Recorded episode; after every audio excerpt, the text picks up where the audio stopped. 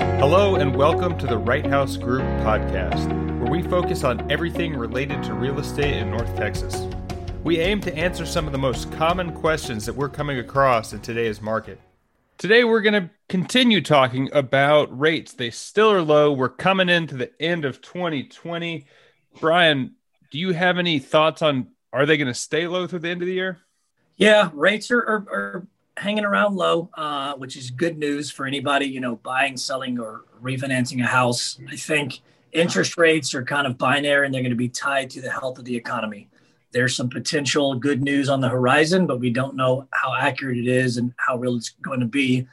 You know, so going kind of into 2021, I think that rates will stay low around this, uh, you know, area, give or take a little bit, um, which will continue to, you know, keep housing propped up especially in the city of Dallas. Donald, what are you seeing? You know, I'm seeing people are, you know, typically this time of year, there's not a whole bunch going on. Um, but right now, with activity that, you know, our clients are have going on, it looks like it's, you know, 2021 is going to be pretty, pretty busy as far as like just, I mean, our, we have several things that are, will be hitting the market in early 2021 just based on what we're doing right now. We'll just take pictures for house yesterday, you know, for house yesterday that is will be listed right after the holidays. And so on our end, it's a lot more active than it typically is this time of year, which indicates to me that 2021, the early part of it anyway, is going to be looks like it's going to be pretty busy. I mean, we've talked about this before, but historically, between Thanksgiving and New Year's, there's not much activity. And you're saying there is, with probably not much sign of it slowing down. So people that are maybe holding out for the competitive nature of buying to slow down, it it doesn't seem like in the near future it is. Is that am I hearing that right?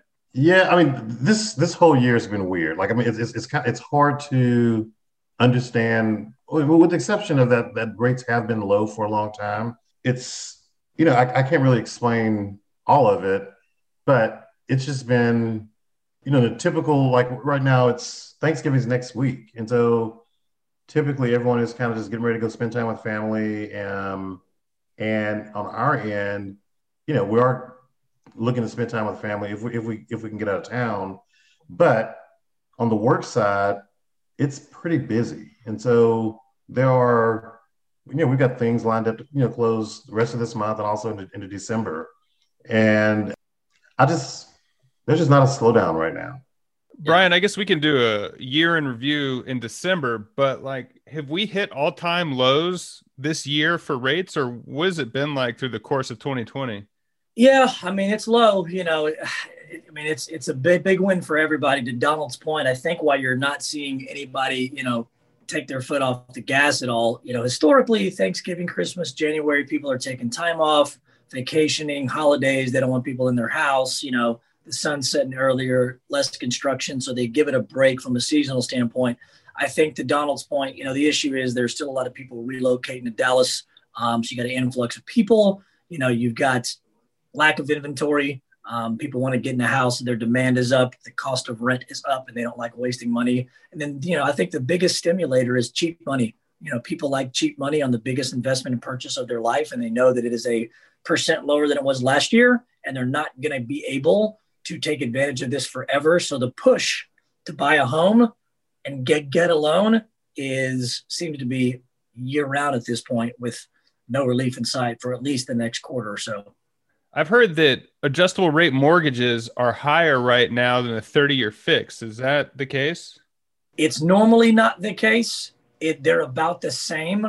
Some investors have them higher because of the risk. So inherently, normally adjustable rate mortgages are cheaper because the investor wants to give the client a better deal because they know they're going to get their money back faster because of the terms, right? Five years, they got to get it back. So they'll give you a cheaper deal. The flip side of the coin right now is every investor with COVID is trying to eliminate risk. So by nature, an adjustable rate mortgage is riskier than 30 year fixed.